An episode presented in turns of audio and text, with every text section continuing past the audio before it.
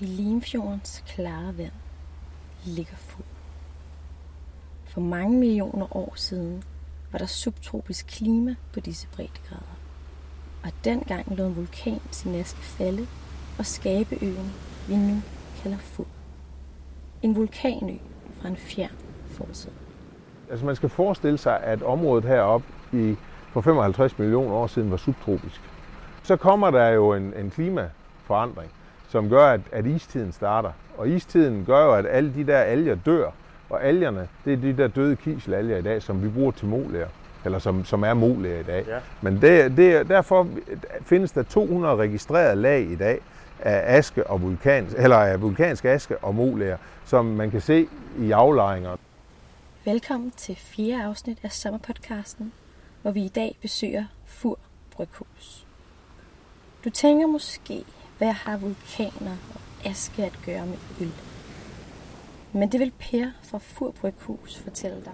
Her på Fur, der er vandet af øh, en helt bestemt beskaffenhed. Vi har det, der hedder naturlig brygvand, hvilket vil sige, at vi øh, pumper øl, eller vandet direkte op fra, fra undergrunden eller får fra hanen af, og det bruger vi så til at brygge øl.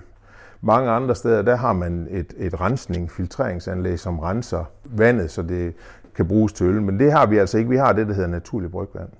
Så mange andre steder, der renser man vandet for urenheder, men det er altså sket på vejen ned igennem de her forskellige jordlag. Til dig, der hører den her podcast for at forny viden om øl, så kan jeg nu fortælle, at vi vil tage dig igennem tre hovedfaser af ølbrygningen. Fra korn til produktion. Vi starter oppe under taget, hvor korn og maltsække holder til. Her starter det hver morgen. Ja. Her går bryggerne op, og her kværner de 400 øh, kilo malt. Og det gør de her over i hjørnet, øh, hvor de øh, ja, kører det igennem. Og alt afhængig af selvfølgelig, hvilken øltype det er, er det forskellige maltsammensætninger, der skal til. Men råvarerne til øl er jo egentlig her i. Og øh, det man kan sige, der er den største del af, af indholdet, det er selvfølgelig vand. Så den næstvigtigste del af øllet, det er malten. Og vi brygger 2.000 liter ad gangen. Og øh, vi kommer ned og se bryggeriet om lidt. Øh, men den del af det, øh, eller vandet, udgør cirka 1.600 liter, og så putter vi 400 kilo maltbyg i øh, blandingen, øh, og det kværner vi som sagt over i det hjørne, vi så før. Og det her, det er det, der hedder pilsnermalt, og det her, det er så en chokolademalt. Øh, en chokolademælk? Ja, der er ikke så meget chokolade i den, det vil jeg gerne sige. Hvad kommer den i for en øl? Jamen, den øh, kommer i mange af den, øh, men det er ikke fordi, det giver chokoladesmag. Og så er der, øh, så er der humle her, og humle det er salt og peber til øllet. Øh, og det normalt ser det ikke, så ser det ud sådan lidt som en grænkogle, øh, men, øh, men vi får det i sådan en komprimeret form her. Øh, og når man snakker vores øl, så bruger vi cirka 2-3 kilo per bryg af, af humle. Og hvis man sådan kigger historisk på det, så har det jo ikke været noget, vi, øh, vi brugt i gamle dage. I gamle dage, der brugte man jo, hvad man nu kunne plukke i naturen, som kunne få øl til at smage. Mm. Men øh, tyskerne var gode til det med humle, og så samtidig med, at det giver smag til øllet, så er det også med til at konservere øllet. Så I kan godt forestille jer, at i gamle dage, der måtte man, øh, eller der lavede kongen forordninger for, hvor mange øh, kilo humle bunden nu måtte øh, dyrke, fordi han selvfølgelig skulle være klar til at, at gå til hånde ved herremanden, og hvor det nu var. Så, så det er en ny ting, det med humle øh, i, i gamle dage, og derfor ser man også den der trend i dag med ny nordisk øl. Nu hvor Per allerede har åbnet op for øllets historie, så holder vi lige en kort pause fra ølbrygningen.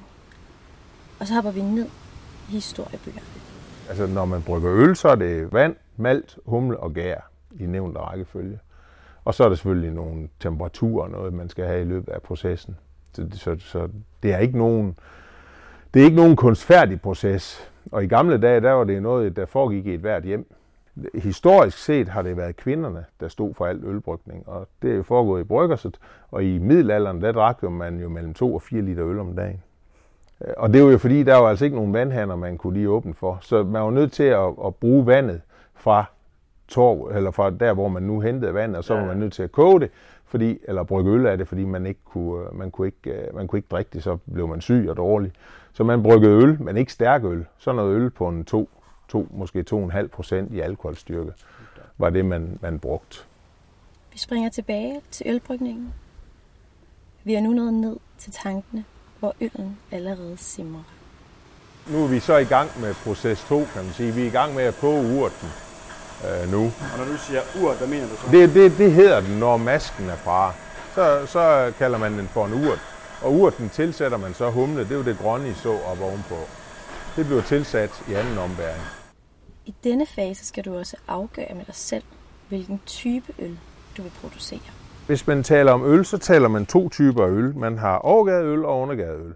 Den overgærede øl, den gær ved 6 til, eller den overgærede øl gærer ved 16 til 18 grader i 3 til 4 uger, og den undergærede gærer ved 6 til 8 grader i 6 til 8 uger.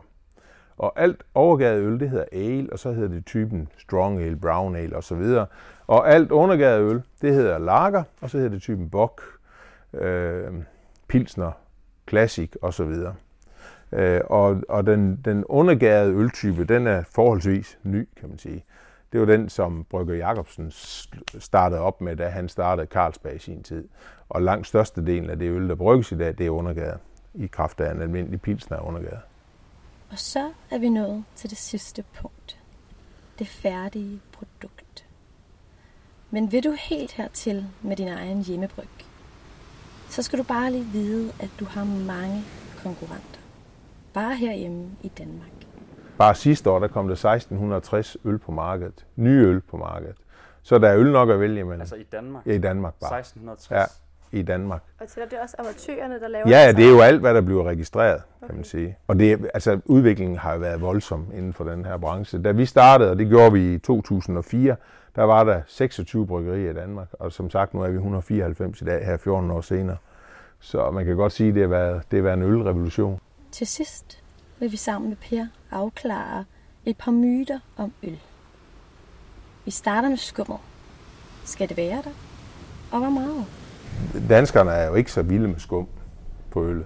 Det er noget vi, Øh, eller det er noget, altså der er ikke nogen regler om det, men det er en kæmpe fordel, synes jeg, at der er et pænt skumdække på, men den dør jo ud, og det har jo lidt at gøre med de afspændingsmidler og sådan noget, man bruger i dag i øh, moderne industrikøkkener, kan man sige, hvor at vi vasker op, og vi er meget opmærksom på, at vi ikke får for meget afspændingsmiddel og sådan noget i vandet, når vi skyller vores glas. Men, men det slår skummet lidt ihjel. Og vores øl har endda en, en lang, vedholdende skumkrone. Øh, men men det, det er hård ved, det er hård ved skummet. Men skal der ikke være skum på? Jo, det synes jeg. Og det, der er der mange, der siger, at det der øllets sjæl sidder i, i skummet. Det er jo der delte mening om. Men, øh, men, men hvis du for eksempel kommer til Tyskland, så er der jo ikke, de holder jo ikke glassene skrå. De, de sætter jo glasset her, og så øh, åbner man. Og så tager man måske to og tre gange, inden man så har øllet klar. Så står det og samler sig. Så tanker man lidt op igen, eller tapper man lidt igen. Samler sig, og så tapper man den sidste gang. Så kommer der mere skum? Eller? Ja, så kommer der det til pasmængde skum. En tysk øl har cirka altid sådan et lag skum på toppen. Altså sådan en god, hvad ja. 4 cm? Ja.